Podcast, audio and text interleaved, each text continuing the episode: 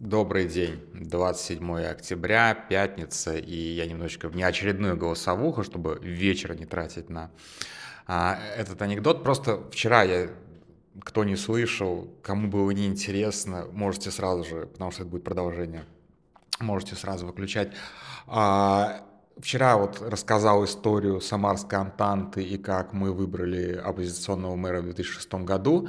И я вспомнил уже, когда записался, когда уже пообщались в реплаях об этом, я вспомнил один маленький-маленький эпизод, который реально был очень красивый. И связан он с э, Владимиром Соловьевым. Давайте, 2006 год. Про Соловьева тогда еще нет вот той репутации Соловьева, которую мы знаем. В 2006 году а, Соловьев ведущий одной из самых популярных э, передач на российском телевидении, которая называется «К барьеру». И это не нынешние вот это вот говнозакидательные политические ток-шоу, там действительно иногда обсуждались какие-то серьезные темы. То есть это была остро-политическая передача. Вот, ну, например, как бы, опять же, классика абсолютная, стоит иногда пересмотреть а, Лимонов против Гудкова. Вот как бы квашист Гудков и, соответственно, революционер Лимонов. Лимонов несет полную чушь. Гудков несет полную чушь. По нынешним временам мы это все понимаем. Да. Кстати, Лимонов, вот на мой вкус, я тогда смотрел это в эфире, выступил, ну, мягко говоря, херово. Вот херово выступил. Но даже его херовое выступление было как бы путиниста Гудкова. Он просто урыл нахер. Вот. Это 2003 год, опять же, по-моему, если я не ошибаюсь, плюс-минус. Вот, ну так вот, у Соловьева, если не безупречная репутация, то репутация близкая к как, ну, такой главный политический рефери. То есть, да, вот. Ну, опять же, в сообществе уже знают, что он продажная мразь, но для массового зрителя это еще не, совершенно не очевидно. И вот избирательная кампания движется к своему финалу, а, и а, команда вот мэра, который текущий, как бы инкумбент, инкумбент, как это принято говорить в Америках, а, придумывает гениальный совершенно ход. Я сейчас без этого, без, без сарказма, без иронии. И, и, и, давайте навяжем нашему основному оппоненту, вот того, кого поддерживает Антанта, Виктору Тархову, давайте навяжем ему дебаты и он от них не открестится. Тут тоже очень важный момент. Какая площадка? Да? Если сейчас мы, условно говоря, а, можем а, просто делать дебаты на Ютубе, да, 2006 год, Ютуба еще нету, как бы интернета еще как такового нету. А, а в Самаре медийная поляна очень четко разделена, да, и у мэра есть свой личный телеканал, есть как бы типа федеральный телеканал ГТРК, да, то есть э, телеканал мэра назывался СКАТ. Ладно, и, не спрашивайте, как бы много где еще называется СКАТ, и, в общем-то, это не имеет никакого отношения с каталогией. Вот. А, и, соответственно, есть оппозиционные мэру каналы, которые, соответственно, контролируют Антанта. То есть это вот абсолютно такой олигархический, а, олигархические медиа, как они вот как бы федеральном масштабе они, в общем-то, плюс-минус начали вымирать а, при раннем Путине, а в регионах это еще сильно задержалось.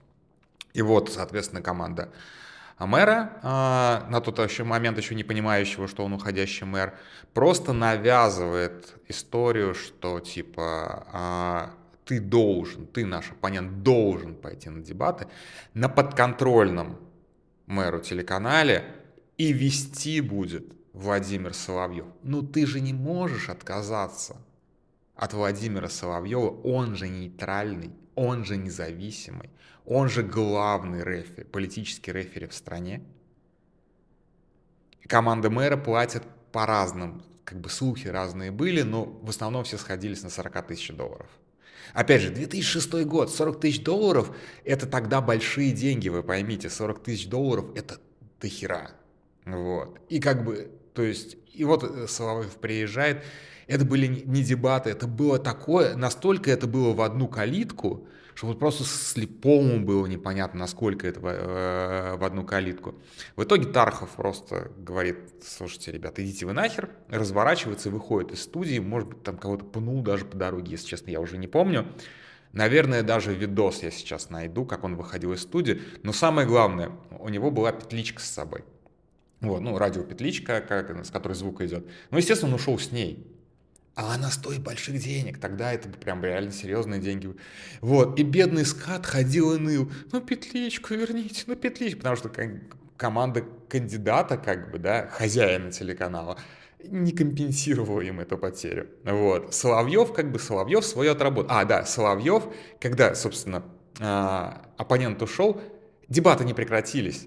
То есть Соловьев после этого просто дал э, Лиманскому, уходящему мэру, продолжить говорить о том, какой он хороший, какой он классный, почему он должен победить и все остальное. То есть исчезновение оппонента дебаты не остановило. Вот. И как бы у меня лично никогда не было никаких сомнений по поводу того, что Соловьев продажная мразь.